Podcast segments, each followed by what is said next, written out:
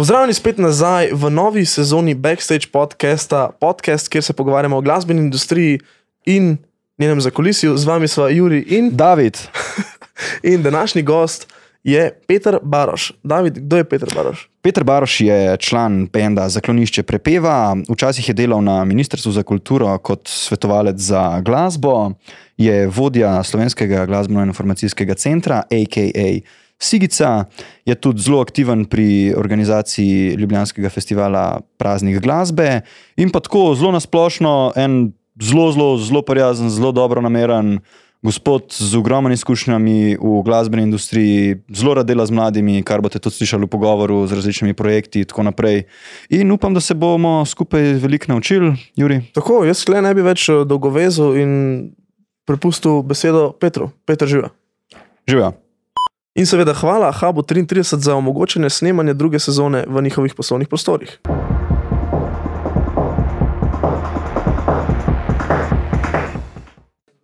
Let's go. Ok, dober. Tako da, kot smo že omenili, z nami danes je Peter Baroš. Živijo, živijo. Eno klasično vprašanje, kako si kaj na hitro? Pa, lej, mislim, da sem klasično dober. Klasično vprašanje, klasičen odgovor. Kaj pa to pomeni klasično dobro? Pa to pomeni tako, ne? poslušam veliko klasične glasbe, itd. itd. No. Ja, Tako the stilu. best. The best. Ja, no, lej, gremo na začetku malo čez eh, vem, tvoje glasbene začetke oziroma neko že srednjo pot. Gremo na začetku malo čez eh, ta bend, zaklonišče prepeva. Ok, pač pot do tega benda je ipak malo trajala v mojem ja. primeru. Ne? Se pravi, jaz prihajam iz Rogaške Slatine, zaklonišče prepeva prihajajo iz Nove Gorice. Srečali smo Oh. se nekje vmes, potem cajt, ko je že bend nekaj časa obstajal in ko je bend tudi že v bistvu nekaj dosegel na točki. Se pravi, jaz nisem bil del te zgodbe od takrat, ker so se fanti še morali matrati, da so prišli do neke pozicije. Si bil ta hud, ki je prišel Tako, kao zajeban. no. Tako, se pravi, jaz sem prišel takrat, ko so vsi fanti to že lahko privoščili. Ne, Kar se v bistvu hecno sliši, ampak je res v tem smislu, da je pač šlo za klasičen rock and roll band, se pravi dve kitari, bas, boben, vokal, uh -huh. ki so si pač uh, v določeni točki zaželeli še uh, pihalne, trubilne spremljave. Ne, tako smo v bistvu trije mladci iz Štajerske uleteli v ta bend. Uh, to je pa bilo tako, da smo bili pač imeli še en svoj bend in smo se. tak- To so bila obdobja, ki si se z bendi zelo veliko srečeval na sceni. Se Pravi, bilo je veliko koncertov in kar naenkrat si bil trikrat pred skupino istemu bendu, in ta tretjič ste bili v bistvu že kar frendi. Ne? In pa so v bistvu si zaklonišče prepeva zaželeli, da bi pač mi občasno začeli malo hoditi z njimi na špile, večje stvari in tako naprej. Pa pa v bistvu to pr- pripeljalo tudi do točke, da smo vsi trije ratali stalni člani benda. In po- kasneje tudi to, da sem praktično jaz edini iz te trobilne, pihalne sekcije še ostal v bendu. In potem, ker sem igral samo še saks, uh, sem v bistvu začel sočasno v bendu špilati še klaviature. Zato, pač, isto znal že odprej. ne? tako, ne, Ja. Če te že imajo tam, pa če te že plačajo, da te čim bolj porabijo. Ja. Multipraktik. Ne? Tako, ja. Ja. Pač to, ta klaviatura pa v bistvu izhajala iz tega, da je bil praktično moj prvi inštrument harmonika. Pravi, s tem sem jaz v bistvu se začel z muziko baviti. Mamo sem zabavil doma z avseniki in podobno.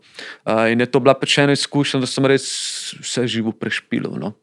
Ko je v bistvu prišlo do tega. Hm, Da, si, daj si pa začel hoditi v glasbeno šolo, oziroma so te vrgli starši, ali si bil tako, jaz hočem to igrati. Ma jaz sem v bistvu skozi neki z muzikom imel. Ne? To mi je zadnjič glih razlagal en kolega mojega očeta, da sem bil, ne vem, res uno, ko mi shodil, da sem pač po radiju že neki tapkal v stilu, da nekaj špilam. Ja. In pa se spomnim tudi obdobja, ko sem neto, ne vem, skakal po, po kavču s, s tistimi plastičnimi tenis loparji, se gledal v vitrino, uh, omare v dnevni sobi in se delo, da sem na stežu, da mi to dogaja. Ne. Eh, Dejansko sem pa začel z devetimi leti hoditi v glasbeno. Imel sem super mentorja Adama Bičkeja, Mačara, uh, ki je mm, me potem kasneje učil tudi saks. In kasneje sem z njim tudi igral. Tako da, v bistvu, do njegove smrti, on je bil skratka starejši človek. Uh, v bistvu sva 15 let nekako delala skupaj v različnih kombinacijah. Pri 11 letih mi je recimo vzel že v svoj big band, tako da sem v bistvu zelo hitro videl, kaj to pomeni. Bendovska muzika, večje zasedbe, kako pač te stvari zvenijo, kakšna je razlika vaditi inštrument sam doma po notah ali pa biti del nekega kolektiva, kjer je ne vem, 10-15 ljudi zraven, kjer se na koncu že malo pogovarjaš, aha, imamo špil, pa vse rabimo za to, da bomo imeli špil, aha, nekaj bomo zaslužili. Skratka, zelo hitro sem padel v ta džir, ne zato, da bi že nekaj služil, ampak ko pač slišal sem o teh stvareh, začel sem dojemati musko, ne samo tisto, kar me učijo v šoli. Se pravi, ne kar me ta isti človek uči v šoli, Ja. ampak kar me ta isti človek uči tudi izven šole. In z njim sem recimo dosti pol tudi igral še v enih manjših zasedbah kot kitarist. Recimo. In tam sem se jaz naučil. Sprej, mm. Ker smo mi skupaj igrali, ne takrat, ko on meni učil v šoli igrati, ampak takrat, ko smo mi skupaj igrali, dejansko tudi po cele noči in tako naprej. Ti se bila v bistvu za me ključna šola muzike. Tako, to so bili začetki, se pravi, poj pa ja, seveda prideš v srednjo šolo, malo se ti ne da več mati zabavati s harmoniko in vse neki, hočeš biti pač frajer, hočeš imeti svoj bend, začneš formirati bende. In um, ja, ko bo je prišlo zaklonišče prepeva in pa sem šel študirati v Ljubljano, praktično to je bilo eno leto za drugim. In uh, potem, ko sem bil enkrat tukaj, je pa to bilo zelo priročno. Ne, se pravi, več sem vedel o muski, spremljal sem lahko sceno, hodil na koncerte, bistveno več kot prej. Uh, in, in tudi zaklonišče prepeva, takrat smo res veliki igrali. Ne. To je bilo pač po 5-6 špilov na mesec, je bilo super. No. Mislim, idealno obdobje za me, v bistvu. Faks, ki ga nisem rabo, ki je velik biti tam. Ne. So še v stari cajti študentarije, ko v bistvu nisi rabo biti tam. Ne. In uh, se pravi, vikendi so bili delovni, tedni pa vikendi. To je čisto super, lepo obdobje. Top. Kaj pa prej, ki si omenil, da si v bistvu dobil eno izobrazbo to prek uh, glasbene šole, ta drugo pa tako izven, pa svojo. Ne? Se pravi, kaj je to je bilo pol že bolj, si nekako razvil to poslovno žilico, si zraven že večkrat razmišljal, kako bo, ne vem, kako bomo slu- zaslužili, kako bomo to dal čez, čist take tehnične stvari. Mislim, si meni, ti prevzel. ja, meni je bilo že zelo hitro, ne jasno, ampak v bistvu mi ni bilo jasno. eh, Cel kup stvari v smislu, da tukaj bi se obstajalo neka ministrstva za kulturo, pa cash lahko dobiš neki na občini, pa neka sponzorstva. Pa to. pač, jaz sem prihajal iz tega okolja, ker je bilo povsem jasno, karkoli hočemo mi v musko investirati, si bomo pač mogli sami zaslužiti. Valjda v nekem obdobju nam bodo to pomagali starši, v nekem obdobju bomo pač na koncerte začeli služiti nek denar. Ne, in je v bistvu potem, kaj bomo s tem denarjem naredili. Ne? Ok, super, lahko si ga razstalamo. Uh, lahko pač, uh, pa takrat je v bistvu bilo še vse zelo poceni. Takrat si dal, ne vem, 200, 180 dolarjev za škatlo cigaret, koliko je 180 dolarjev Tam danes. pol evra imamo. Ja, recimo. Ne? In um, dosti poceni je bilo, imel si tisoč evrov v žepu in ti si lahko šel ven, se imel fajn. Ne? Jack. Ja, ne, zaslužil si pa 50 ur od špila. Še ne kupiš za to. Nekaj Ja, ja. denarja. Ne? Okay, zdaj govorim pač tako, da dobijo malo srednja šola, pa pol kasneje tudi že za kloniščem. pa to. Ampak ja, hitro je pač bil nek denar. Igral sem tudi v pleh muski. Ne, recimo. In pleh ja. muski smo imeli tudi plačene vaje, plačene špile. Ne, se pravi, si šel Protok je bilo. Ja, sicer se pravi, to niso ja. bili neki denari, ampak bilo je glih toliko, da si ti začel se zavedati, ok, klej v bistvu neki tudi not prehaja. Ne?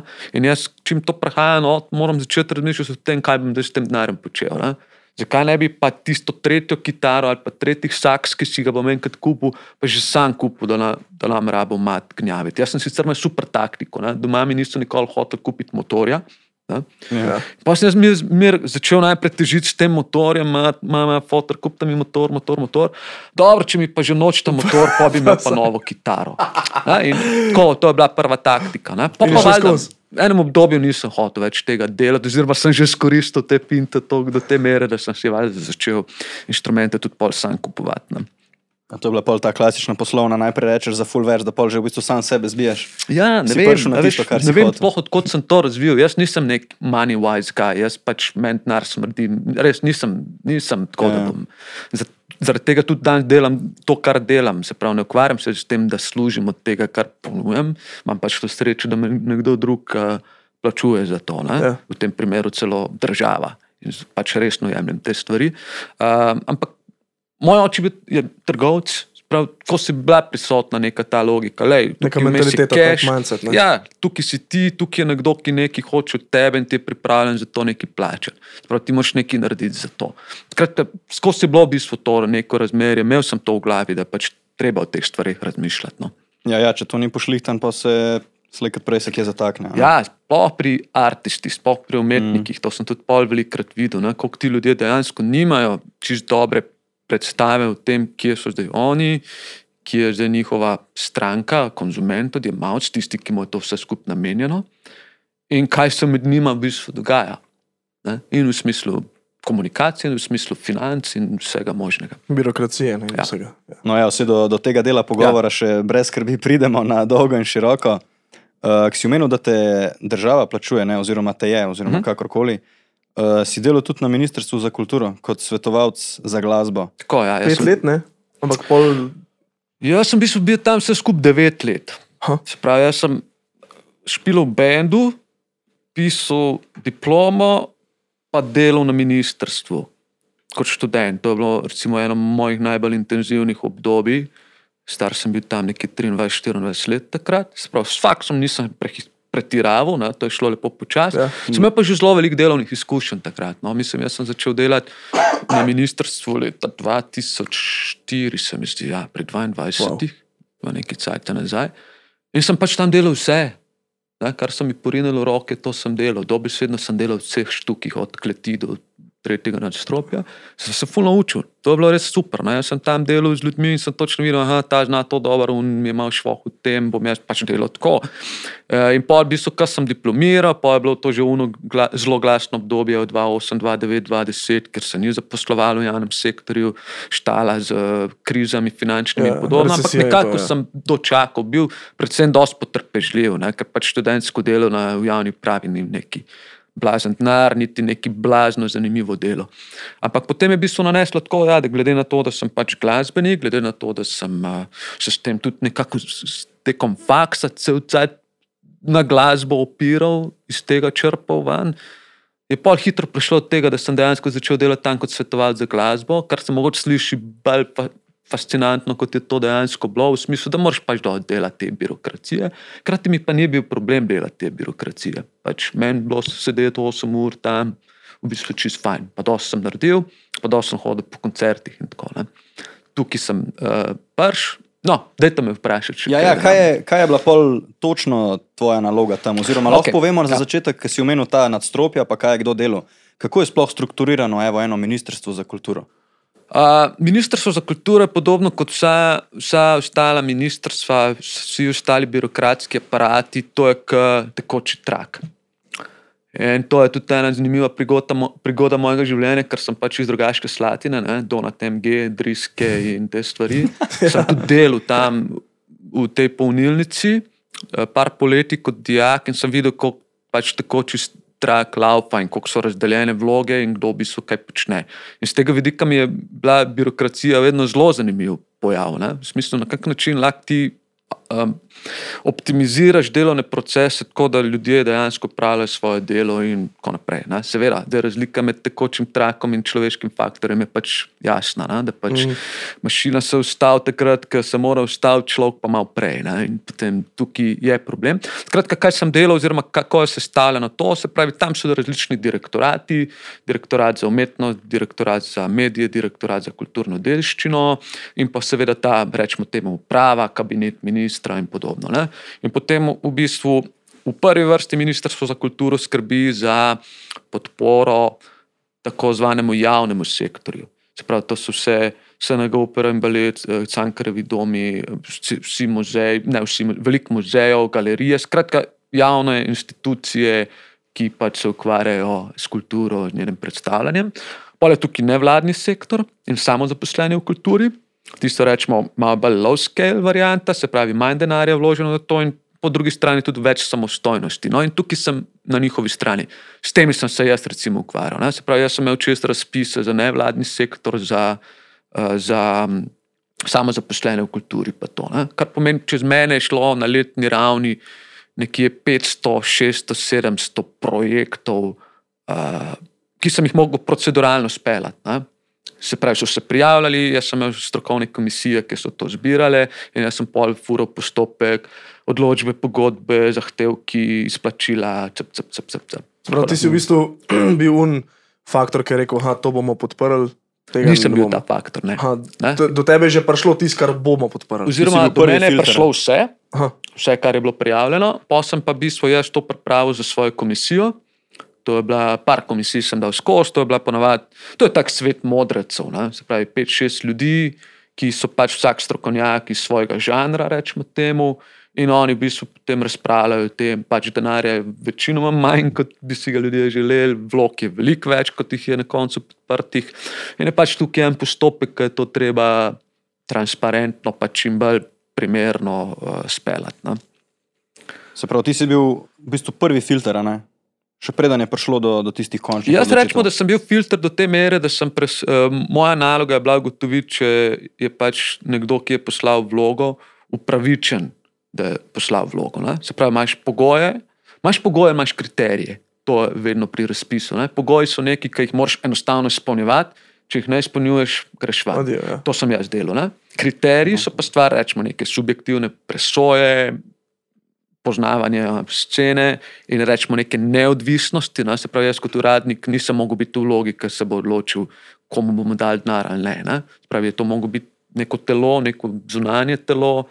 Večjih ljudi, ki je pač potem nek konsens dosegla. Ne? Tako da jaz v bistvu nisem bil v vlogi, da bi rekel, ah, ti už dobo, ti pa ne, pa dal ti bom, ne vem, pet ur, čeprav jih hočeš imeti deset. To ni bila v bistvu moja naloga. Ne.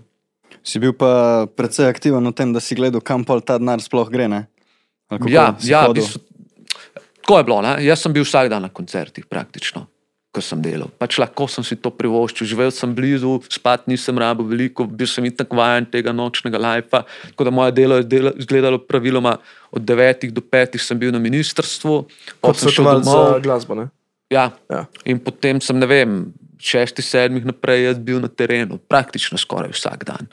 Eh, Ko, vem, so bili dnevi, ko sem recimo šel ob 11. zjutraj pogledati s- simfonično filharmonijo za matinejo, eh, se pravi simfonično matinejo v Cankarevem domu za une male otročke, ki jim špilajo. Mm. Pa sem šel recimo popoldne na kakšno okroglo mizo, zvečer ob šestih je bil že nek koncert sodobne uh, klasične muzike v enem placu, pa potem ob osmih se je začel nek koncert uh, uh, na Metelkovi, v Galahali, na koncu sem bil ob enajstih polnoči še v štirki na nekem partiju. Tako, to sem rad počel, to mi je bilo v bistvu fuz zanimivo, da sem tako res probil čim bolj intenzivno vse v šus dobiti v žilo direkt. Pa si v bistvu naredil ti več kot 100 dogodkov oziroma obiskov ne, mesečno. Dobro, nisem nikoli o tem razmišljal, koliko je tega dejansko bilo, ampak ja, veliko. Ja. Veliko pol, tako, če sklepaš tako, pa te tudi zaradi tega folk bolj resno jemo. Ne? Aha, ta, ni Ja. samo nek iz, iz pisarne tam, ne? Ja, ampak je dejansko tako. v liku kulturi. Ključna stvar je bilo to, da jaz sem se s svojimi strankami, ne, se pravi, večinoma, veliko sem hodil gledati, valjda te stvari, ki smo jih tudi podpirali. Jaz sem se s svojimi strankami večinoma srečeval pri njih, ne pri meni v pisarni. Se pravi, na njihovem terenu, kjer so mi oni dejansko pokazali, ker so se oni tudi počutili bolj domači. ne. Valjda, vsak, ki pride na ministrstvo, je tako malo si v zadregi, ne veš, malo si sumničal, kdo ti bo že skočil kle za vrat, pa ne vem kaj. Ne. Če nekdo pride k tebi, v, v tvoj plač, v tvoj klub, kam lahko dejansko pokažeš, da to, to smo mi, to delamo. Je bistvu potem hitro prebit en let in je komunikacija bistveno boljša. Hkrati sem pa v bistvu že imel, rečemo, nek pedigre muzičarja na sceni. Se pravi, meni glih niso mogli reči, ti si en uradnik, ki si cele dneve v pisarni in pojma nimaš, kaj se dogaja. Ja, dejansko si igral. Ne? Ja, in tudi marsikaj mi niso mogli prodati na ta račun, nekih trikov, ja. ki sem jih poznal prej. Ne. Kaj sem že hotel vprašati? Mi pa iz glave šlo. Bom jaz to vprašal.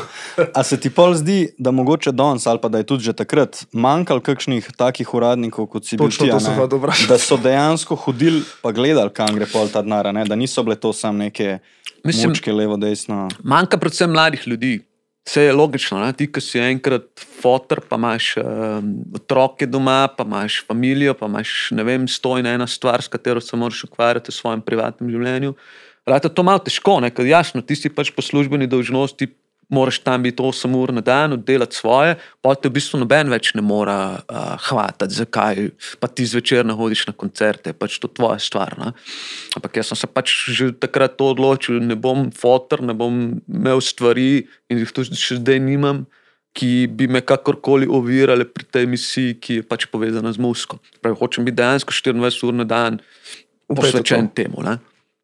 Pa si si kdaj uh, videl sam sebe, da, da si se začel naveličati scene v kakršnem koli smislu? Uh, scene ne, mogoče sem se začel, oziroma sem se v končni fazi naveličal ministrstva. Ne? Kako že vazi, ja, ker sem pa vsakič znova prišel ob 8, 9 zjutraj, malo še skozi lano službo. Pa tam delo recimo stvari, ki tudi v končni fazi niso bile najbolj navdihujoče. Ne? Pač super je, ko gledaš projekte, sam, ko moraš pa pač dosti birokracije, res je pač to je pisarniško delo. In sem začel ugotavljati, ok, v bistvu jaz imam še toliko energije, toliko eh, želje, da nekaj naredim za sceno da je mogoče to bož, da to dela malo bliže sceni, ne klej iz pisarne, pa v kombinaciji z vsem tem uradniškim aparatom, pa vsakih let nov, novim ministrom, ki ima svoje predstave o tem. Ne, zakaj jaz bi raje probo priti malo bliže sceni, jaz bi raje bil nekje, kjer bi lahko počel praktično iste stvari, malo bolj efektivno. Ne? In tako je potem prišlo, recimo, da sem šel na Sigic. No, evo to je. Ja. Ne, se pravi, po, po, jaz sem pač, in to je bil spet tako, kot sem jaz prišel na Sigic, eh, sem prišel tako, da sem eh, pač malo že jamral. Ne? Se pravi, s temi istimi ljudmi, s katerimi sem bil v komunikaciji in praktično na dnevni ravni iz scene, sem jim pač vedel, ok, le meni tole ministrstvo zdaj, le sem to kcajta že kle, ne bi šel glih po poti svojih sodelavcev, da bom pač tam pri 50-ih imel doma uh, gor kreditov, vrt in uh, tri otroke in dva avta in ne vem kaj. Jaz pač nočem iti v to smer, hočem iti nekam drugam, hočem biti več od tega, v bistvu, kar se tiče muzike. In potem, kako se govori, kako se pač prihajajo komunikacije, komunikacije hitro krožijo. Če poznaš ljudi, pa če nekomu nekaj poveš na sceni, to zelo hitro zaokroži. In potem je dejansko prišla informacija do mene v stilu, da je v bistvu Sigic. Um, Pač, eh, tam se bo zgodila neka menjava, le mogoče pa ti se lahko pozanimaš, ali tam nadaljuješ. Bila je seveda tudi velika sreča, glede na to, da je Sigic prav tako financiran z Ministrstva za kulturo, da jaz nisem bil skrbnik Sigica na ministrstvu. Ne? Se Pravi, jaz nisem imel čez Sigica kot uradnik na ministrstvu, ker ti bi mi pol ne bilo kul. Cool, Ni v bistvu sam prevekslal. ja, oziroma, da sem si ja. zrihtel job. Ne? Aha, Veš, ok, na ta ni- način. Ja. Pa ne bi nič naredil, v bistvu. ne bi dosegel tega, kar je dejstvo. Če hočeš pač delati na sceni, rabiš neko zaupanje, o tem se bomo danes še veliko pogovarjali. Mm. Rabiš pač neko kredibilnost. Ne, če pač nimaš, če si jo že v startu pač zapraviš, ne, pa tudi porajš ustan na ministrstvu, pa mej čez deset let otroke, pa avto, pa ne vem kaj. Ne. Ja. Tako Da, super se mi je vse poklopilo in prišel sem pač v eno okolje, kjer sem dejansko videl, da se da ful narediti. Ne, da se že dobro dela, da so neki nastavki dobri, da ne rabiš iti ne vem, neki čez z nule postavljati, da so nastavki dobri in da tle rabiš sam imeti neko vizijo, nek puš, da to, da to pač porineš naprej. Ja, in se pravi, Sigic pomeni slovenski. Glasbeno-informacijski center. Tako, in kaj zdaj točno to je? Kaj, kaj oni delajo? Recimo, Ja. Zakaj je dobro to poznati, če se Ja. ukvarja z glasbo? Ok, pač naše osnovno orodje je pač splet. Ne? Spletna stran sigic.ca je v bistvu naš portal, kjer praktično se zve vse, o čemer kaj počnemo, kaj delamo. Sprav, tukaj so novice o slovenski, skratka, ukvarjamo se s promocijo slovenske glasbene scene a, v čim širšem obsegu. Sprav, tukaj so, skušamo zajemati vse, predvsem pa skušamo zajemati tisto, kar vemo, da v bistvu najde zelo težko svoje mesto na nekih osrednjih medijih. Ne? Se pravi, manj smo naklonjeni, ne naklonjeni, manj smo posvečeni recimo mainstreamu, pa recimo narodno zabavni glasbi, ker v končni fazi tudi ta dva žanra nimata toliko interesa komunicirati svoje stvari skozi nas, ampak imajo raje, ne vem, pop TV, slovenske novice itd. Ne? Mi smo pač tukaj šli, ok, posluh moramo imeti za tiste, ki si prvič želijo, da so prezentirani skozi nas, ki si drugič zaslužijo biti prezentirani skozi nas, in tretjič iskati tiste bisere ven, ki jih lahko porinemo tudi malo širše, ki jih lahko promoviramo skozi svoje različne mednarodne mreže, tudi tujino. No, pa že tujina. Ne? Ja, ki jim lahko probamo tudi mogoče kaj zrihtati v tujini. Ne. Skratka, smo upeti nek sistem, kjer po eni strani na domači sceni skrbimo predvsem za informiranje in obveščanje, to delamo tudi preko svoje spletne glasbene revije Odzven. Smo praktično še skoraj edini medij, ki je posvečen samo recenzijam, se pravi publicistiki na področju muzike na dnevni ravni. Minus, oziroma pač handicap, je pač fokusirani smo na slovensko glasbo. Prav, pri nas naši recenzenti ne recenzirajo plošč iz tujine, uh -huh. koncertov iz tujine, ampak pač mi smo kot slovenski glasbeno-informacijski center, ki skuša pokrivati vse, imamo že itak dovolj dela sam s tem. Ne. Pa smo, seveda, izdajamo kakšno kompilacijo, uh, pač recimo jazzovska kompilacija zadnjih treh let, in potem gremo s to kompilacijo na jazzovski sejem v Bremen. Recimo. To, to, to počnemo. Ne? In preko teh naših mednarodnih povezav, seveda, pol dobivamo tudi partnerje. In recimo se pol zgodi, da meni kak tujec piše, ah, jaz imam jazz band, spoznala sva se lani na Jazz Aheadu, da mi povej, kdo so v Sloveniji, ne vem, producenti jazz eventov, jazz festivali, ki bi jaz pač šlah se povezal. Ne?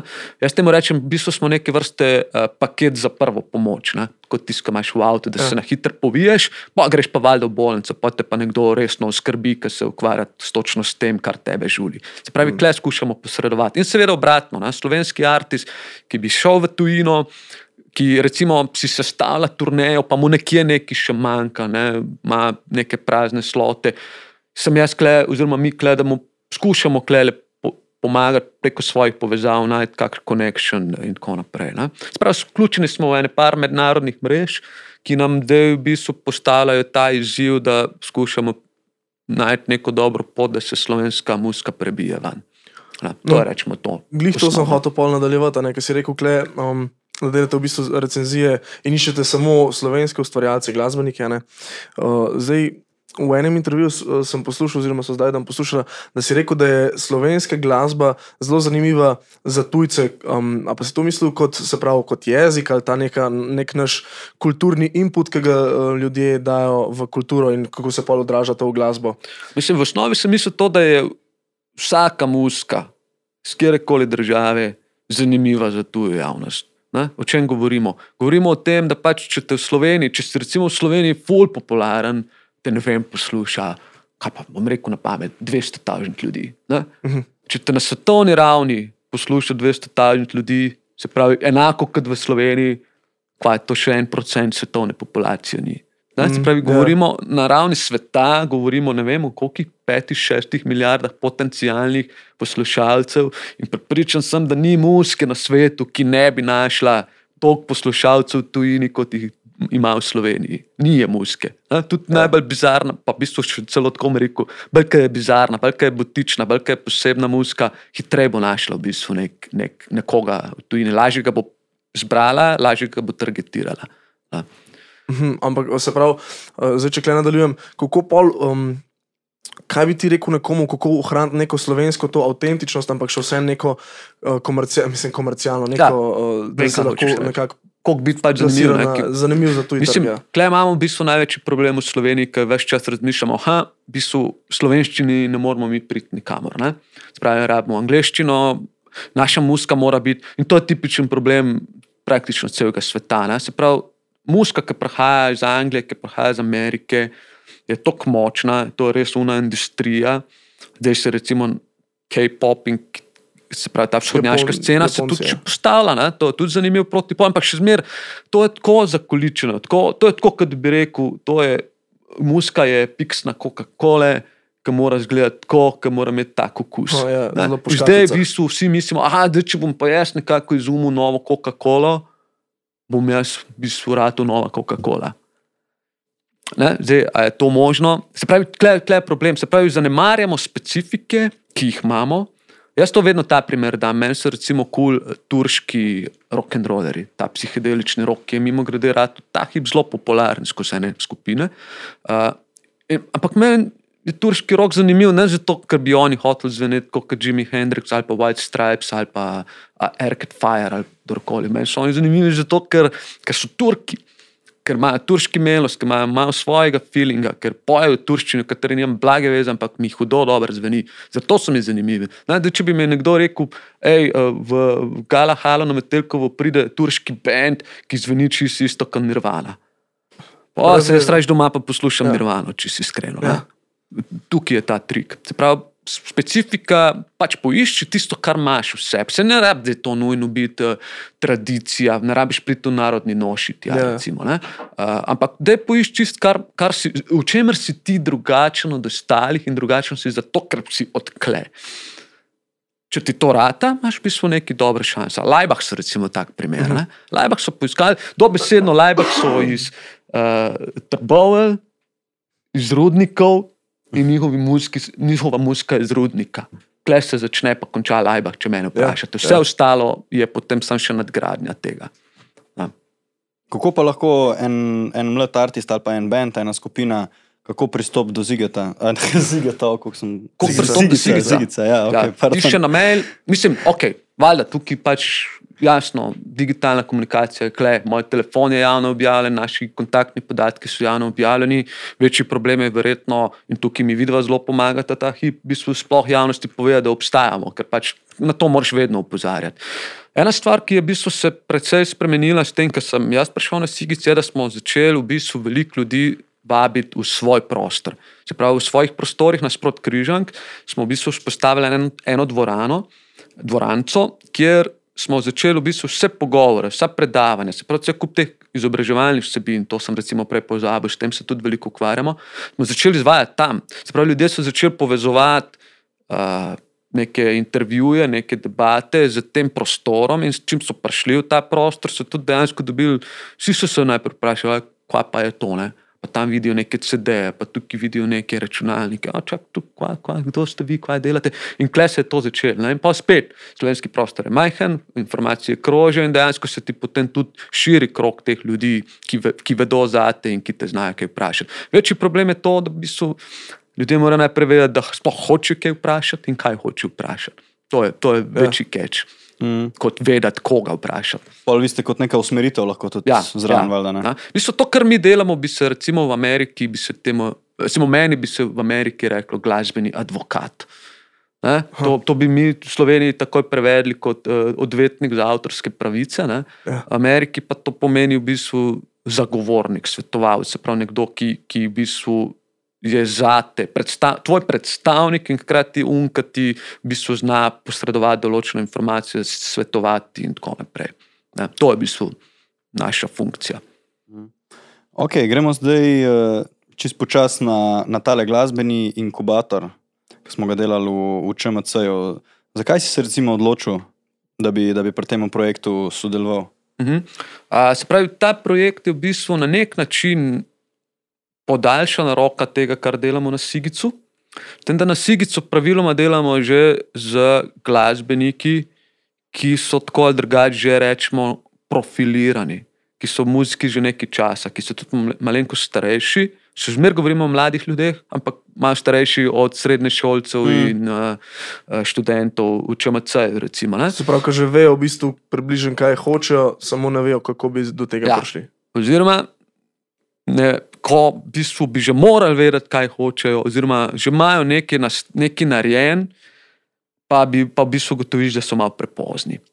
Ne, se pravi, tako, kot če zdaj, ne vem, nekdo pride do mene in reče: Le, jaz imam zunaj že dve plati, jutri bom izdal tretjo, uh, kva naj zdaj naredim. A, okay, ja, se lahko pogovarjajo o tem, ampak bistveno lažje bi se pogovarjala, če ti pač ne bi jutri izdajal že tretje plate, če bi pač rekel. Gremo za eno leto ugotoviti, kaj sploh hočemo, to bomo še pol omenjali. Ampak, ne, spravi, hočem reči, tam sem se začel ukvarjati z bistveno mlajšimi ljudmi. Ne? In če gledamo neke svetovne fenomene muzike, Poglejmo recimo eno Billie Eilish, pa zdaj govorimo res o enem ekstremu. Ekstrem. ne. Mislim, to so pri 16, 17, 18 letih že profi muzičari. ne. Pri nas niti slučajno ti to ne more uspeti. Zato, ker, ker v bistvu tako počasi pristopaš k stvari in to že imaš enih stvari za sabo narejenih, da, da potem je težko, potem ti ne moramo več reči, ne popisan list papirja. Pa že moramo kle nekaj izbrisati z tega tvojega lista, pa mogoče se nam še tako zlahka pustu. Sk- Skratka, kompliciran postopek je. smo pa- tule sem pa dejansko naletel na možnost, da se začnem s temi istimi vsebinami ukvarjati z ljudmi, ki, ki jim pa sploh še nič ni jasen.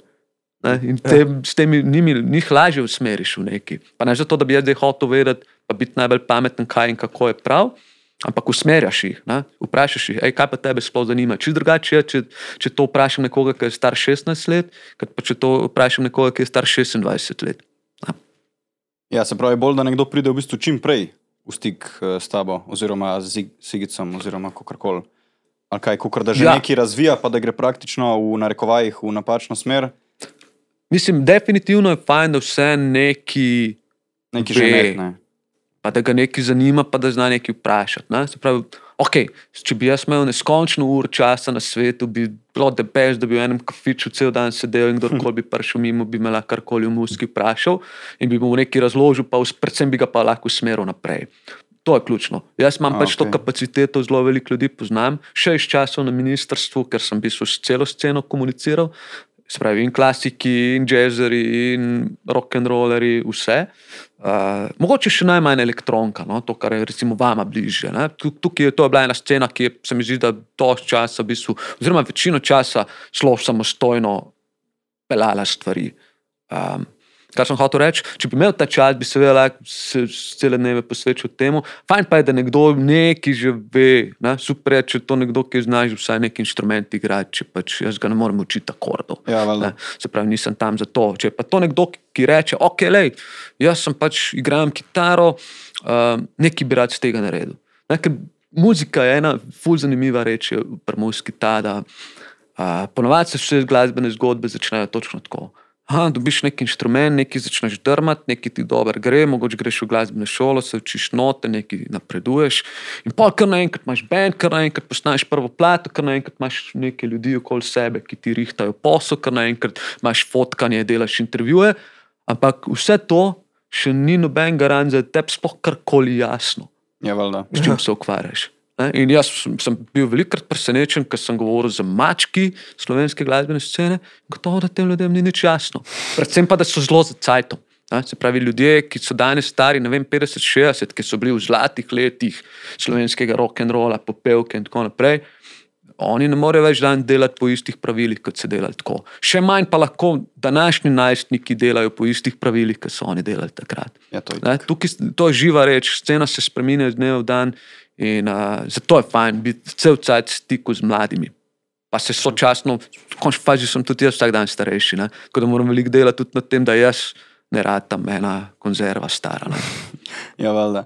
Ja, no, lej, gremo pa zdaj čist na hiter. En tak uh, igra vlog, zelo na kratko. Ja, lej, recimo, uh, Jure je začel producirati, evo, to dela zdaj, ne vem, učiš se kaj. Tri leta. Recimo, ajde, tri leta, zdaj počasi že ima nek občutek, da bi lahko pa kaj vendal, a ne ima prštima, ne vem, tri komade. Mi da smo full frenda, mene recimo produkcija sploh ne zanima, tako čist mi je XY, ampak imam pa full rad uh, tako glasbo na splošno. ne. Pa bi jaz zdaj njemu rad neki zrihtu, se pravi, mi da so zdaj recimo v nekem odnosu, kao artist manager, ne, v tem mm -hmm. primeru bolj elektronka, pa nek uh, hip-hop, karkoli, lahko bi bila tudi uh, band ali pa tako. Ne. In zdaj prideva mi dva do tebe.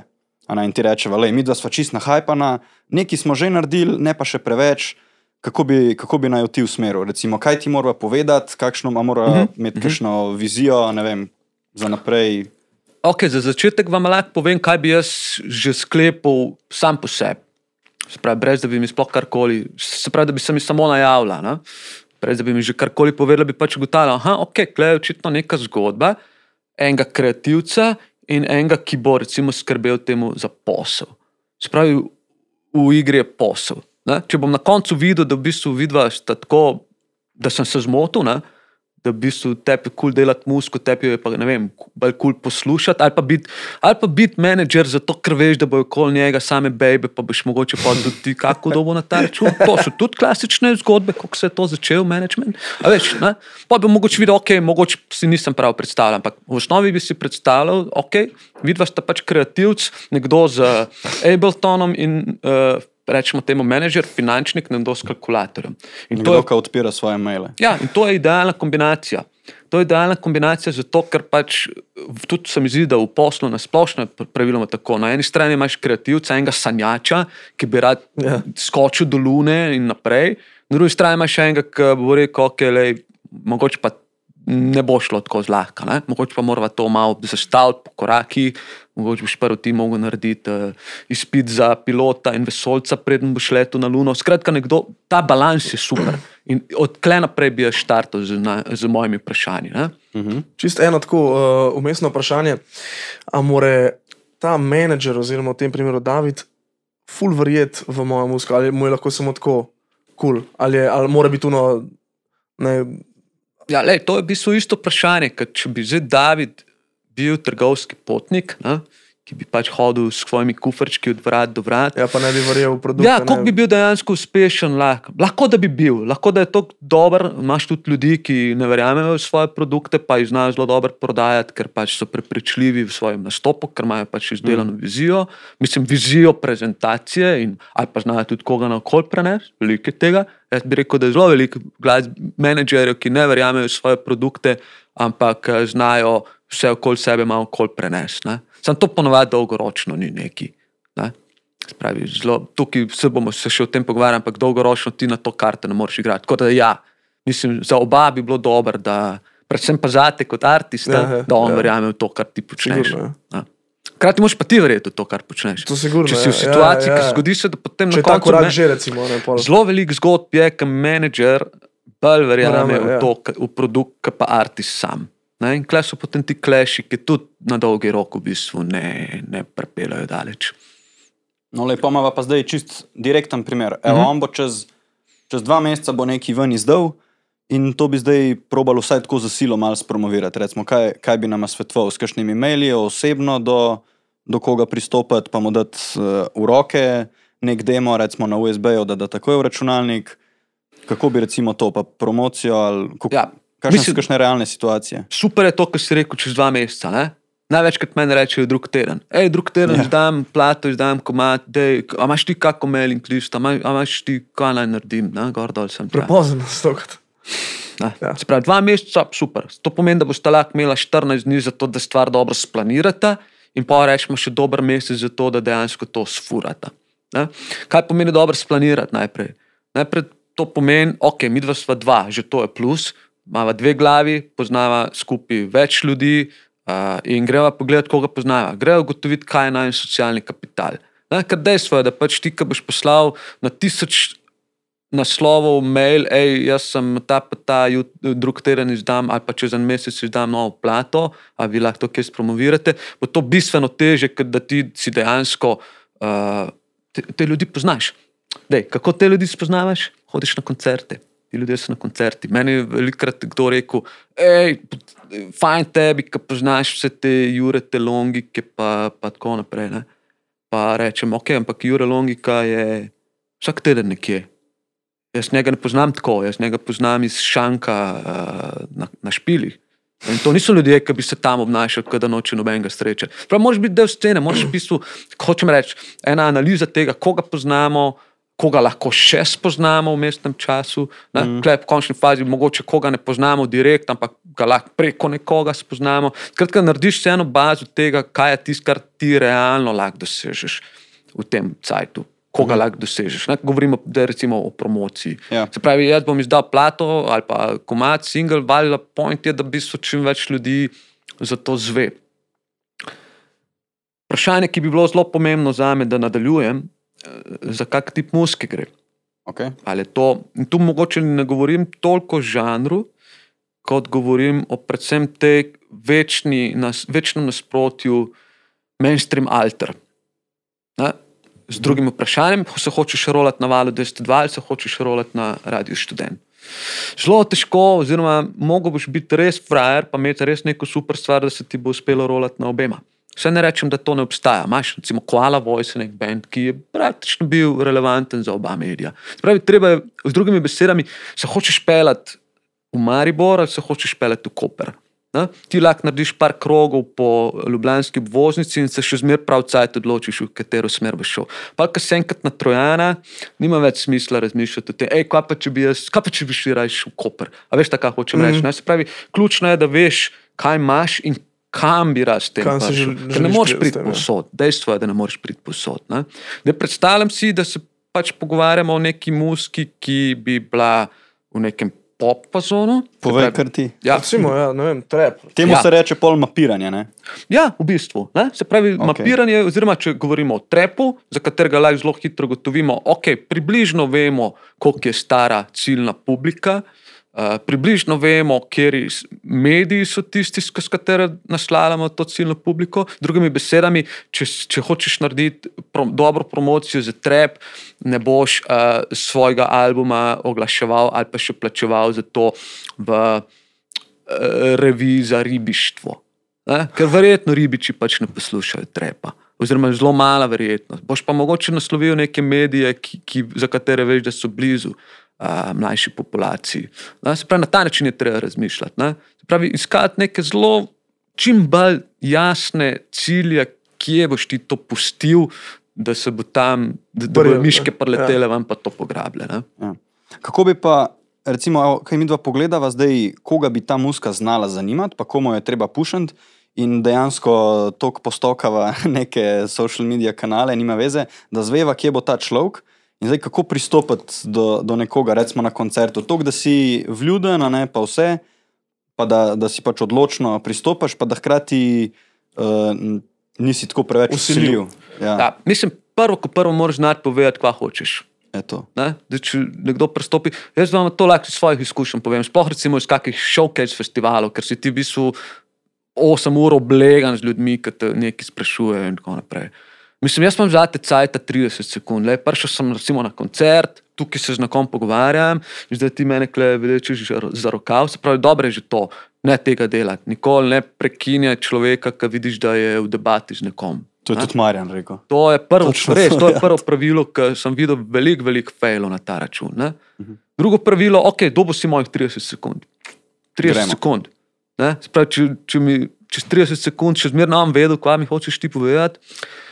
Eh, Me bo, če ne drugega, nehal zanimati. Ne? Fokus Ali pa bo bom videl, da v bistvu še ne veš dobro, kaj bi rad.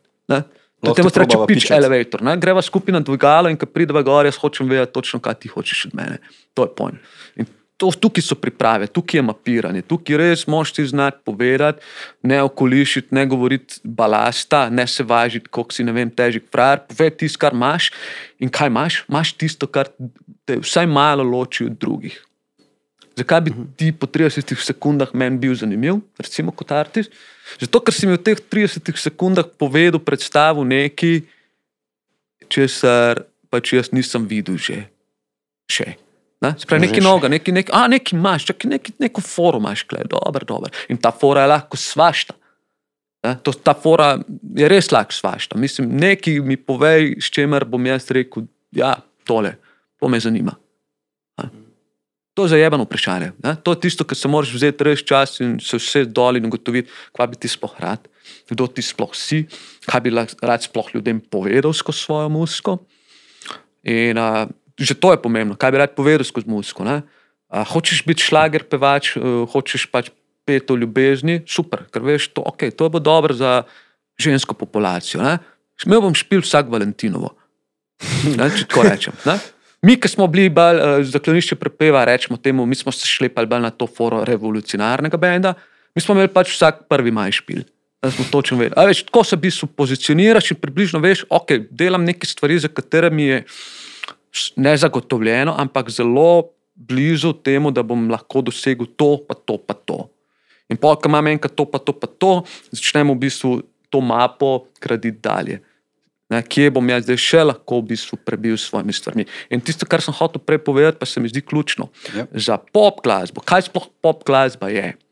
To je v bistvu zanimivo vprašanje, ker pop za me v bistvu ni žanr. Popular, po, popularna glasba v bistvu ni žanr, ni enoznačno pop, ampak je predvsem glasba, ki se ob istem času pojavi na čim več mestih.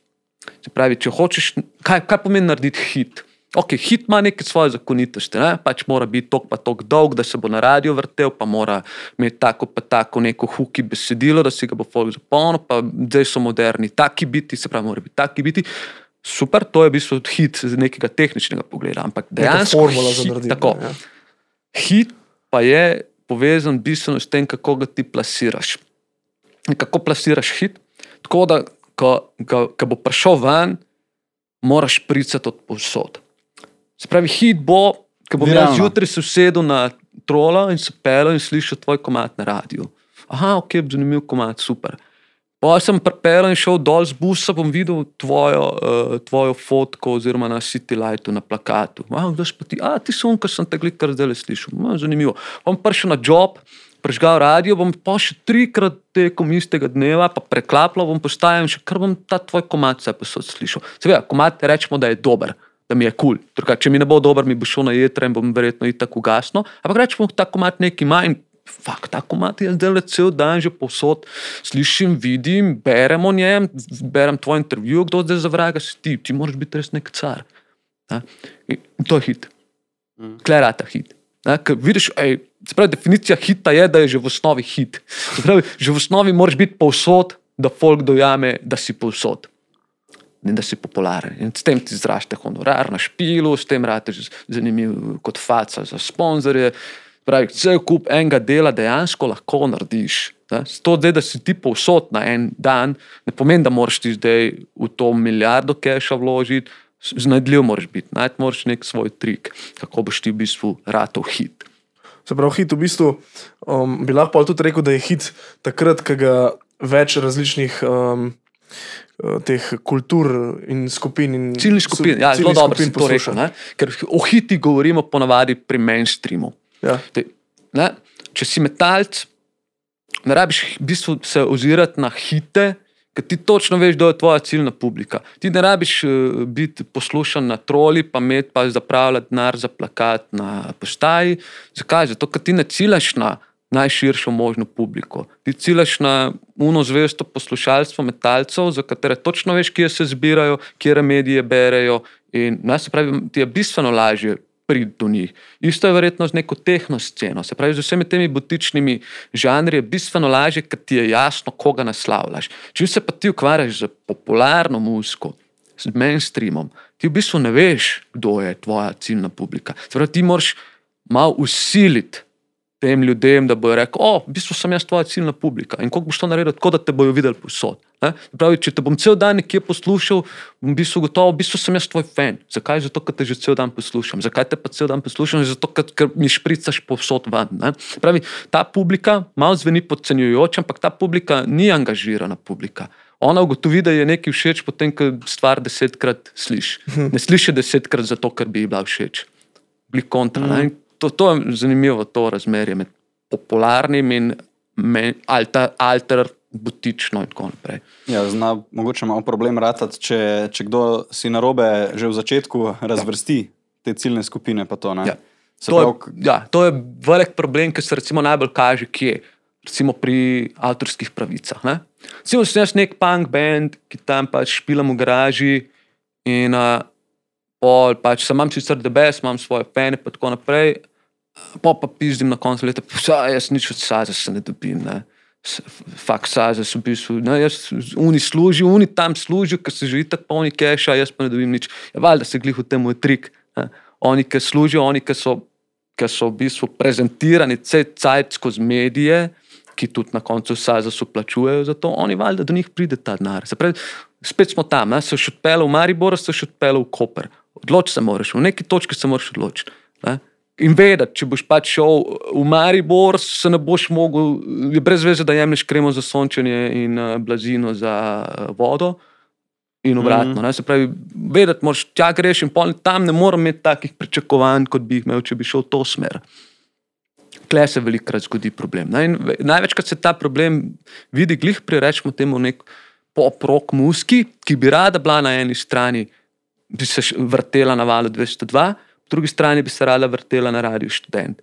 Zakaj? Zato, ker v bistvu vejo, okay, na, na valu 202 bomo sicer dosegli neko širšo publiko, ampak ta publika verjetno ni tako angažirana, da bo hodila na naše koncerte. In pa priješ do točke, ko gotoviš, da najbolj predvajani avtori oziroma bendi v Sloveniji nimajo sploh kaj da špilu. Oni so sicer predvajani, oni se rolajo in na trolah, in v službah, in povsod, ampak njih dejansko noben tako zares.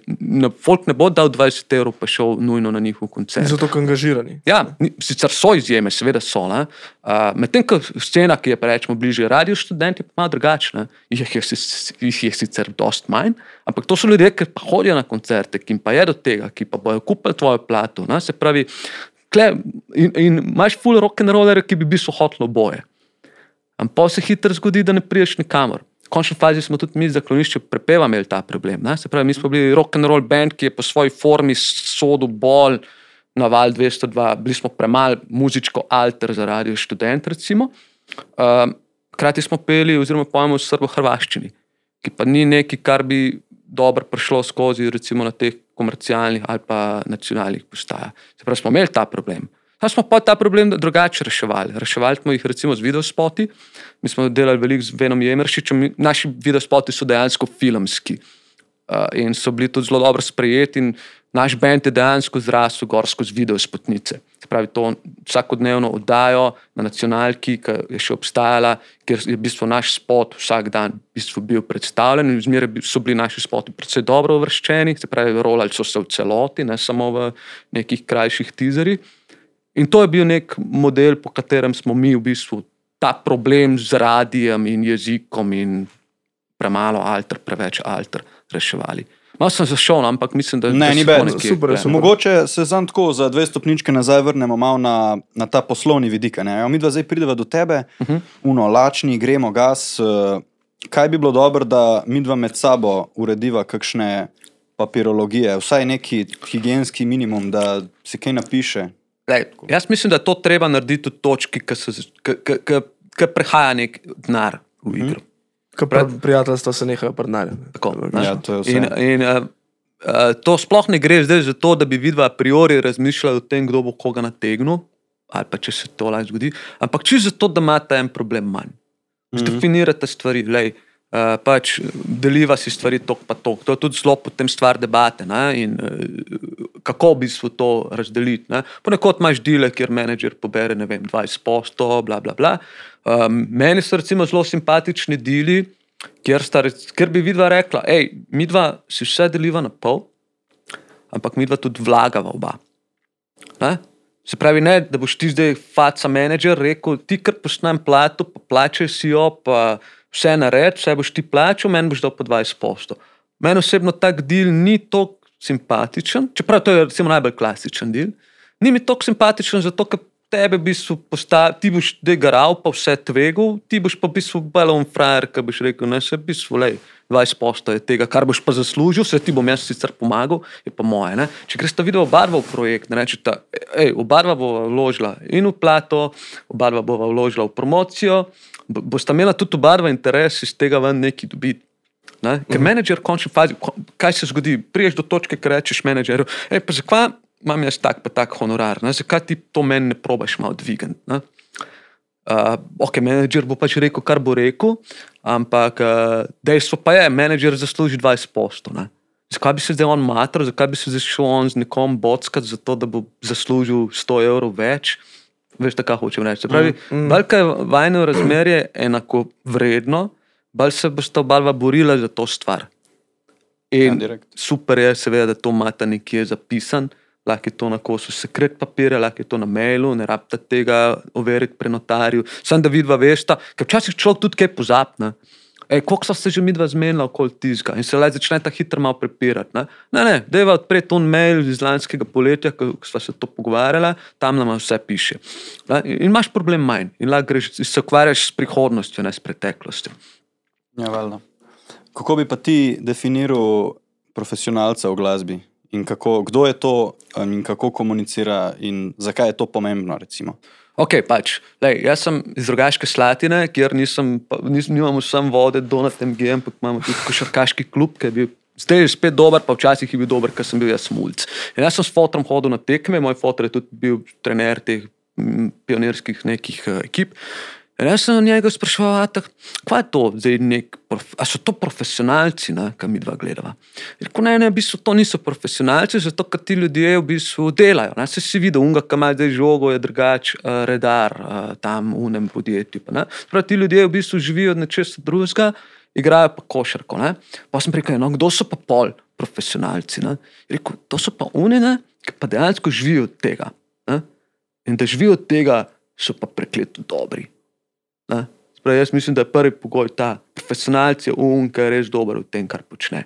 Kako lahko postane dober v tem, kar počne? To, da dejansko vse podredi temu, kar počne. Ne? Jaz, jaz se recimo imam za glasbenega profesionalca. Glasbeni profesionalc je malo širši pojem. Je, okay. je nekdo, ki v bistvu ni nujno zdaj muzičar, ki ni nujno organizator, ampak je nekdo, ki je tako ali drugače upet v glasbeni posel, ne, v to sceno. Uh, in ko pa govorimo o glasbenih, o profesionalcih v glasbi, praviloma govorimo o ljudeh, ki pač se ukvarjajo z eno rečjo. Praviloma so to glasbeniki. Ne? Jaz sem kitarist, sem, sem profesionalc, kar pomeni, v bistvu ne delam nič drugega. To po- ponavadi pomeni profesionalc. Fokus nek. Ja, Tako. fokus, ki pa ni nujno, da v bistvu je dober. Ne? Se pravi, A, ok. Nisi profesionalec zato, ker si dober, pa ne igraš kitare, ne igraš samo kitare zato, ker si res dober in ker živiš od tega, ampak imaš kontralogiko. Jaz vse, kar delam, je igram kitaro in od nje nekaj zaslužim in zato sem profesionalec. Probam si plačati položnice, probam si plačati najemnine, probam si kupiti kitaro novo, pa mi pa počasi zmanjka denarja. Pa pa v bistvu nimam denarja, da bi šel na kakšno izobraževanje, nimam denarja, da bi si ne vem, božjega producenta najel, nimam denarja, da bi, ne, nimam denarja za to, da bi vlagal vase.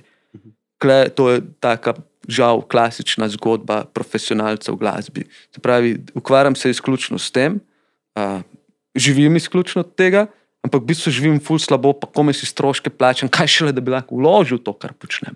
Mi pa vsi vemo, da če imaš nek produkt, če ne vlagaš van, mm, boš imel težko v bistvu možnost, da boš to spravil na nek naslednji višji nivo. Ja, itak. Se pravi, bi bolj povezal nekoga, ki je profesionalc s tem odnosom, ja. Ne toliko mogoče s tem, koliko živi. Ker nekdo lahko obrne pač nek denar, ok, kapo dol, tudi to ni kar tako, ampak je še zmeraj lahko šalabajzer ali kaj. Pa bi za njega rekel, da ni profesionalc. Recimo? Ja, pa ne bi rekel šele bajzer, rekel bi amater. A. Kaj pa pomeni amater? Ne? Amater je v bistvu etimološko gledano, to pomeni ljubitelj. A. Se Pravi, jaz sem za glasbenega amaterja v smislu špilanja. Zakaj? Ker to delam iz gole čiste ljubezni. Se pravi, tega ne delam za denar, uh, ne rabim živeti od tega, lahko si privoščim v bistvu več keša zapraviti za muziko, kot pa od nje van dobiti. Ne? Ker pač ne živim od tega, ker sem amater. Uh, to tudi pomeni, da se ne bom za vsako stvar ukvarjal. Ne? Da mi nek bend ne bo. Če mi bo nekdo rekel, da priješ pilati v moj bend, mu bom rekel, ja, če bi bil profesionalc, bi gledal, koliko mi boš plačal, bom valjda prišel. Se pravi, imam profesionalni odnos do tega. Uh, jaz kot amater ne bom tako gledal. Ne? Probo gotoviti, da mi je to kul, cool, Mm. tukaj je razlika. Ne? Se pravi, ko govorimo o razmerju amater, profesionalec, ne govorimo o, o, o, bistvu, o tem šelabajzer in profič. Ne? Veliko profesionalcev je šelabajzerjev, A, okay. ful. In veliko amaterjev, nenormalno dobrih glasbenikov. A pa bi recimo, evo, mi smo organizatori, pa zdaj recimo bukamo en band, evo, hud, plačali smo, ne vem, 50 plus jurjev in smo v backstageu pozabili iz bombončkov pobrati ven rdeče M&M's, smo mi zdaj še labajzeri ali profi, pa čisto vse ostalo štimal, na polno. Uh, v bistvu ste malo šelabajzeri. ne? Evo, Se pravi, če ste vi z nekom podpisali pogodbo, ponovadi se to ipak tako naredi, da boste pač temu bendu zrihtali vse tisto, kar v tej pogodbi piše, tudi če so to najbolj bizarne stvari na svetu, ali hočem MM bombončke brez uh, zelenih pa rdečih, recimo. Če tega nisi naredil, si šalabajzer. Ko je. Ker je res ena najbolj enostavnih stvari, ki jih lahko narediš. ki so ponavadi ravno testni kamen. Se pravi, zakaj v bistvu bend reče, da mi une bombončke vam pober. Se pravi, hočem bo te bombončke, ampak brez te barve. Glavno zato, ravno zato, da te testira. Ne? To je v bistvu ta primer, ki smo se že pogovarjali. ne. Ja. Skupina Van Halen, te, ti slavni glam, rock and rolleri, metalci, whatever, so imeli točno to. Ne? Hočemo backstageu, hočemo MM bombončke, ampak brez rjavih. Ne? In valjda, še dan danes se govori, kak, kak idioti, no, mislim, kva, mislim, kakšna prevzetnost, ne, hoče imeti bombončke, ampak teh pa ne. Ampak ni bil trik v tem. Trik je bil v tem, da tour manager ali celo pevec. Benda, ki je stopil, back, ki je prišel na lokacijo, je šel najprej v backstage in najprej pogledati bombončke. In če so bili noter bombončki rjave barve, ki so napisali, da jih ne sme biti, pa so vedeli, da imajo pravka šlabajzeri. To pomeni, da lahko gre marsikaj narobe. Da če so zajebali pri bombončkih, je zelo velika verjetnost, da so zajebali še marsikje, pri bistveno bolj pomembnih stvareh, kot so ti bombončki. ja, itak. In zaradi tega je to tako važno. Okay. Se pravi, ti nekako bi rekel, evo, provokativno vprašanje. Zagovarjaš take stvari vnoter v rajderjih. pa tako. Se ti zdi to smiselno, se ti zdi malo pretiravanje? tako? Ok, je pretiravanje, ampak eh, je pretiravanje, definitivno je pretiravanje. Obstaja milijon teh pogojev, ki se res vprašaš, pa dobro, kaj se grejo ti ljudje. Ne? Hoče imeti točno toliko stopinj, točno toliko hlajeno vodo. Ampak gre za, et, za vprašanje attituda. Hočeš mm. me na špilu, super. Sprav, cash imaš, plačo me boš, dobro. Ampak to ni vse, kar hočem od tebe. hočem videti, da si ti tisti, ki mi boš strih to, to, kar se bova zmenila. Jaz, jaz, še- ti, jaz sem zmeraj odprt. Jaz lahko recimo rečemo, rajder hoče imeti točno pa to, vod, to, to pa to vodko, hoče imeti na svojem špilu. ne. Uh, lej, načeloma lahko ti še vedno rečeš, hej, stari, vse smo zrihtali, mislim, vse bomo zrihtali, ne tega govoriti pol, vse smo zrihtali, sam tega ne. To rečeš, po mojem, si že preden podpisuješ. Lej, vse lahko ti zrihtamo, vse smo preverili, vse imamo, lej, tega le ne moramo dobiti zaradi takih pa takih razlogov. In zelo pogosto se bo rekel, dobro, a kaj se lahko namesto tega zrihta, samo da se mi zmenimo. Mm. Če boš ignorantski, če boš rekel, ma kurz ga gleda prevzetne že s to njegovo vodko, si v bistvu zajebu. ne. Se pravi, keš ti ne bo kupil reputacije na sceni. Reputacija na sceni si ti kupil s tem svojo resnostjo, pa da zagotoviš tisto, kar si obljubil, da boš naredil. Evo, glih direkt, zdaj je ena taka zelo realna situacija. Mi dva vplačava Eurojackpot, zadaneva 50 milijonov, gremo delat, uh, evo, malo koncertovska scena, mi bi zdaj metaliko prepeljali na, na hipodrom Stožice. Zakaj mi dva ne bova tega mogla narediti? Mislim, obstaja nek ključ, po katerem bi vam to mogoče rata. Ne? Ampak načeloma, tako kot sem rekel, ni denar vse, kar tukaj šteje. No, to me zanima. Predvsem tisto, kar tukaj šteje, je odnos, ki si ga zgradiš ravno skozi take stvari, ki smo prej govorili, in ki se ga zgradiš skozi izkušnje in skozi čas. Kar pomeni, če boš ti prišel zdaj z ne vem koliko 50 milijoni do, uh, do menedžerja oziroma booking agencije, kakorkoli povezane z Metaliko, bo rekel, da okay, okay, kdo pa si ti. Ne? Mislim, kaj si pa že kaj organiziral, kaj pa, ne, koliko imaš zvez, kaj, kaj, kaj ponujaš v bistvu. In pa bojo sicer gotovili, ok, dobro, si zanimiv model, očitno cash imaš, uh, nekaj si že naredil, ampak le, veš kaj, ne bomo ti dali še metalike, ker prvo, ko prvo metalika, takrat, ko bi ti to delal, niti nima plana Časa, ja. tura, tle, ja. tura na drugi strani sveta. Ampak da je, kaj če bi ti zdaj za začetek mogoče podelil dale dva, tri manjša, mlajša benda uh, iz našega nabora. Ne? In bomo mi videli, koliko si ti dejansko dober, koliko si resen, kaj si zrihtal za te bende. Na ta način je tudi recimo, dobro, zakaj je recimo nek mlajši, perspektiven bend pod okriljem neke močnejše agencije, ker, ker, ker bo v bistvu igral vlogo poskušnega zajčka. Ne? Se pravi, na tem bendu bojo v bistvu booking eh, agencije testirale nove partnerje.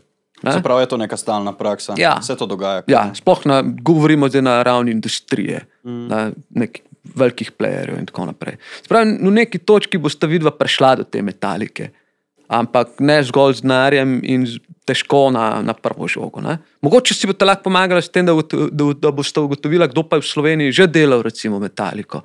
Pa boste šla reči do tega človeka najprej, pa reka, ej, a bi ti v bistvu bil ta naš umestni člen, ki boš odigral to vlogo, tebi zaupajo, tebe poznajo, mi smo v bistvu bolj investitorji v tem primeru. To pa ja.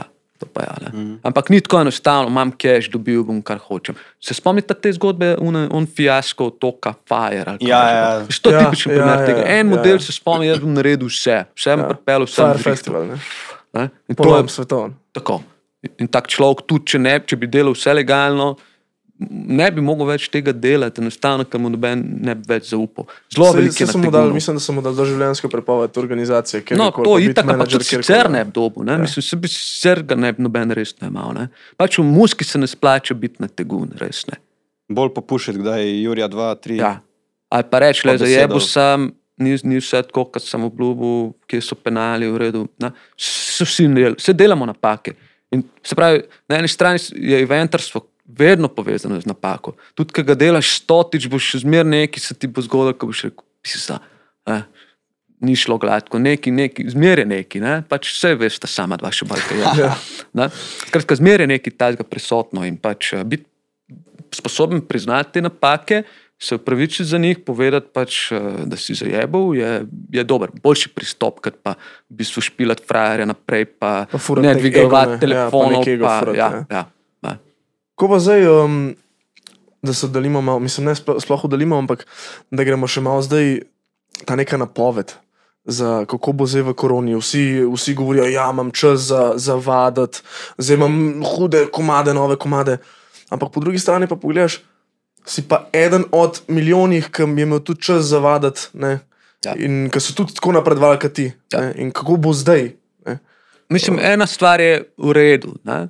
Ena stvar je v redu v stilu, da niso vsi tako razmišljali. Ne razmišljajo vsi tako. No, Marsikdo Ja, ja, je ja. v bistvu zdaj v čistem nekem. Uh, uh.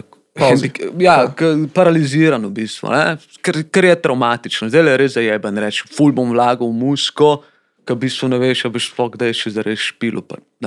Veliko je tega. Se pravi, v bistvu je dobro, če si aktiven, če delaš na stvareh naprej, ker lahko marsikaj narediš, tudi če ni koncertov. Oziroma, lahko ključne stvari, ki jih ponovadi ne moreš delati, takrat, ko imaš full špilo in ti itak keš leti in si ti unem za noso, da vse super laupa, se z enimi stvarmi ne ukvarjaš. Zdaj imaš pocajt te stvari malo poštimati. Poštimati mm. mogoče malo svoj website, poštimati mogoče malo uh, svoje socialne mreže, se pravi komunikacijske kanale, malo osvežiti svoj rider, mogoče kupiti, kak, investirati kak nov kos opreme, ki si glih mogoče kje, kje prešparal, recimo, ne, če si uh, se pogovoriti s svojim menedžerjem, koliko se bo. Ne, ali boste zdaj še zmeraj furali proti Kopru, ali boste raje našli kako boljšo direktivo. Uh, skratka, cel kup stvari lahko narediš, je pa dejstvo. Ne, to, to, da smo vsi v uni situaciji, ko me čakamo, da se koncerti začnejo. Da je to v bistvu tista rešilna bitka, ko me čakamo, da, da se sprostijo omejitve in da se začnejo delati koncerti. Ampak jaz imam nekako občutek, da ključna težava bo takrat šele nastala. To pa točno zaradi tega, kar si rekel. Ne? Se pravi, klej zdaj le milijon ljudi, karikiramo, v nizkem štartu. Pa to niso samo glasbeniki, to so tudi vsi, ki so upleteni v glasbeni posel. To so organizatori, to so lučkari, mislim, menedžeri, Vse, lastniki, ta- vse, ja. vsi so zdaj v nizkem štartu. ne. Uh, vrata so pa toliko oska, še zmeraj. Nismo jih nič razširili. Pravi, kdo se bo zdaj uspel zgurati skozi ta vrata? Uh, verjetno se bo zgodil stampedo, ne? Kar pomeni, da se bodo vsi potolkli in poteptali. In po možnosti bojo oni, ki so najbolj zagreti, se najprej poteptali, pa pa eni tako prošetali, malo bolj lagano oduzat. ne. Malo se za- zabavam, v bistvu situacija je dosti bolj resna. Skratka, situacija je taka, ja, da v bistvu si noben zares ne zna sploh predstavljati, kaj bo, ko se bojo koncerti zares začeli. In zdaj, okay, ta problem bomo čutili že v Sloveniji. Uh, smo ga čutili že pred krizo, oziroma pred korono, ker je že takrat, sploh recimo v središču kot je Ljubljana, bila precejšna zasičenost eventov. Ne, Tako kot si imel v bistvu event uh, na Metelkovi, Vortobaru, Kino Šiška, Kudo FP ob istem času, na isti dan, za isti tip publike, tega je bilo veliko. Vse, hočem reči, so se dogajale take stvari in tega bo v bistvu zdaj še več. Ne? Vsi bojo hoteli delati. Ne? Vsi morajo porabiti denar od ministrstva, uh, bendi, bendi bojo šli špilati tudi eh, za pol manj denarja, če bo treba, zato ker pač prvič hočejo špilati, drugič je bi ga tečemo grlo, rabijo nek cash. In nimam res predstave, kdo bo tukaj tisti, ki bo zares profitiral. Ne? Trg pa je tako še zmeraj isti, ne? še zmeraj isto ljudi. Ki... še isto ljudi, ki se bojo po eni strani še zmeraj malo bali hoditi na evente, ki mogoče ne bojo imeli spet toliko denarja za, za karte. Recimo, ne. Hočem reči, zajebanje napovedovati stvari, A to je tako. si pa nekaj, kar si pa upam napovedati, pa ni najbolj optimistično, je pa recimo zdaj le glih, uh, smo se tudi prej pogovarjali, ne?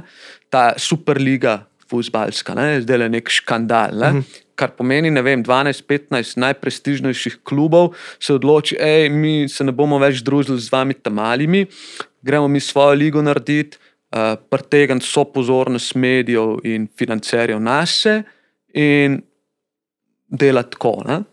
Zakaj to delajo? Zato, ker valjda ta kriza, oziroma ta korona kriza, po mojem, ključno povezana je, s tem, da je najbolj udarila v bistvu tiste, ki so bogatejši. Ne? Da, če si bil revež pred korono, pa revež med korono, pa revež po koroni, si se ti v bistvu nekaj dosti spremenil. Mm. Če si pa ti pred korono, Kristjana Ronalda, plačal 20 milijonov na leto in tako naprej, zdaj pa nimaš tega keša, imaš pa problem, rabiš, moraš reševati zgodbo. In isto je z musko. Ne? Če si predstavljamo, če sta dele vidva bukerja oziroma promotorja delata koncerte, ali pa sta artist manager, pa v bistvu še nista res nekega hudega, nimata nekih kreditov na ta račun, nista nobenemu nič zares dolžna in tako naprej. Ali pa so to mali zneski. Je to nekaj čist drugega, ko govorimo o neki veliki firmi, kjer so pa to milijoni. In zgodil se bo to, da, bodo, da se bo naredila, se bojim, ena taka koncertna superliga. Da vidva kot organizatorja ne bosta recimo mogla sploh priti do stožic, pripeljati metaliko v stožice, prvič zato, ker bo metalika zablokirana že za 30 let naprej. Hm. Ne? Eh, Drugič zato, ker bo cena stožic zrasla nenormalno visoko, ker se vija ne bo tam mogla privoščiti. In zakaj se bo to zgodilo? Ker bo to v bistvu nekdo, nek superligaš fural.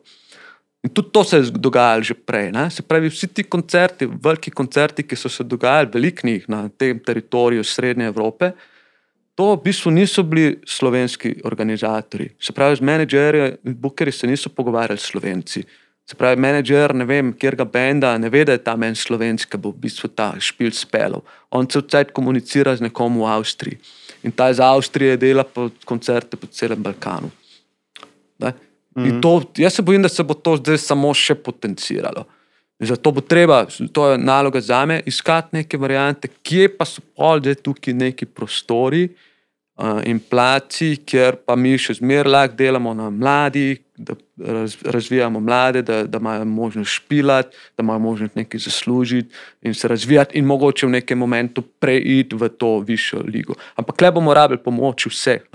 Tukaj bomo rabili pomoč glasbenikov samih, ki bodo mogli to razumeti, organizatorjev koncertov, ki bodo mogli to razumeti, medijev, ključna stvar, mediji bodo mogli to razumeti. Da pač, ja, če hočemo, da bo nekdo v Sloveniji čez deset let na takem nivoju, kot so recimo Bendi Sidarta, Dan D, Magnifico, mi dva, moramo nekaj narediti za to.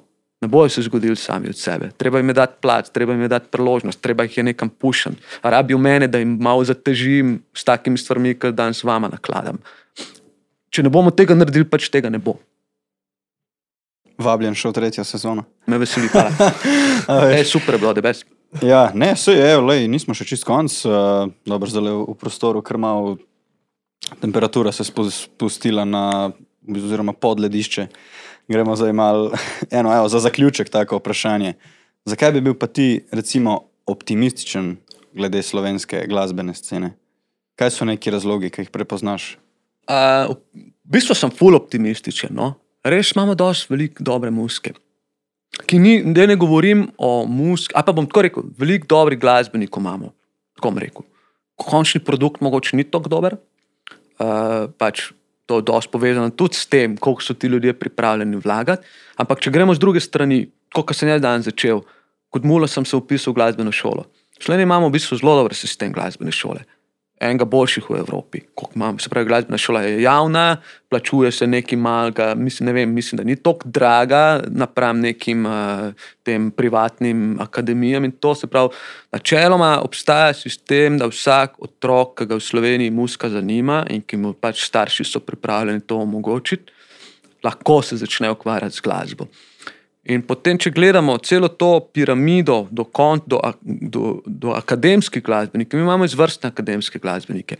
Na zadnje imamo Luko Šuliča iz uh, Tučelos. Mm. On je šel čez ta sistem. On se je v glasbeni šoli pač učil čela, klej v Sloveniji, in šel seveda pa študirati naprej. in tako naprej. Kratka, mi imamo neko dobro podstat.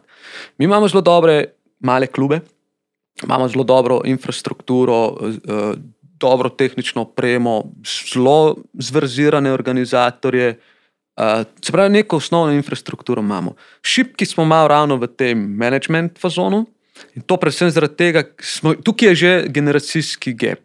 Se pravi, menedžeri Slovenije, tisti, ki so v Sloveniji imajo za glasbene menedžere, so ponovadi že malo starejši, tisti, ki pa dejansko delajo kot glasbeni menedžeri, se pravi, da so že zelo digital usmerjeni, poznajo te digital kanale, ker muska ratala v bistvu ključno povezana z digital kanali. Ti se v bistvu še nimajo za menedžere, ampak so na dobri poti, da to postane. Postanejo. In jaz sem recimo spet v vlogi tisti, ki, ki jih bom probo pušati. Ja, valjda, ti si pač tak, ki boš. Ker imaš bistveno več znanja kot nekdo, ki to, ta posel upravlja že 30-40 let in se mu počasi, je bi ga čas izteka. Ti boš mogel skočiti noter, ti boš imel možnost skočiti noter. Sprav imamo dobre glasbenike, imamo potencial kadra, imamo dobro infrastrukturo in v bistvu z tega vidika sem optimist. a.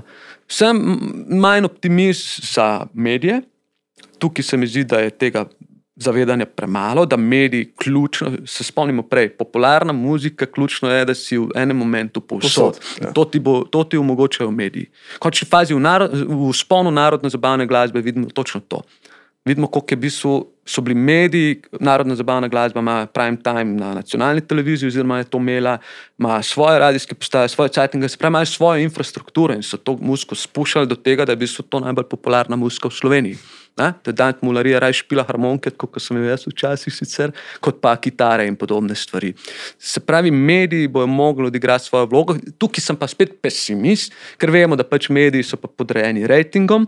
Ne? In kaj, Tle je v bistvu Nek ta začaran, končni paradoks. ja, Ja, ja. ja. Za hit rabiš medijsko infrastrukturo, da bo to rado hit. Medijska infrastruktura ti bo pa rekla, nas pa že v osnovi zanimajo samo hiti. Ne? Mi nočemo delati novih hitov, mi hočemo rolati stare hite. Ne? Ker novi hiti so, A, A, okay. so, malo, so rizični. Ne? Mi Ja, ne ja, vemo, če zdaj, če bo to lahko- nov hit. Lahko je dvorezen meč. Ja, da te bomo rolali tri dni skupaj, pa nam nič tega, oziroma bo, nam bo rejting padel. Ne? Če bomo pa rolali Abo, pa, eh, pa Madono, pa ne vem Pa kaj. zihar, ne. Imamo pa zagotovljen dober rejting, z dobrim rejtingom imamo zagotovljen drag oglasni prostor in s tem imamo pač interes firm, služimo cache in itd. Ja, tukaj pa žal nisem tako optimističen, kar se tiče tega mainstreama. Sem pa dosti optimističen, kot rečeno, na uh, alter butična scena, ki ve točno, koga mora targetirati, ki ne rab imeti uh, jumbo plakata na gospodarskem razstavišču in se rolati na trolejbusu, ki v bistvu ve, kva hoče in koliko pride do tja. Tukaj sem pa optimist. Peter, najlepša hvala, da si si vzel čas. Ja, To je Hvala to za to oddajo. Um, upam, da ste uživali v poslušanju in gledanju. Uh, in se za danes poslavljamo. Ja, se vidimo, mogoče celo že v tretji sezoni, če bo kaj novega. Hvala. Dobro, hvala Hvala, lepa. Živijo.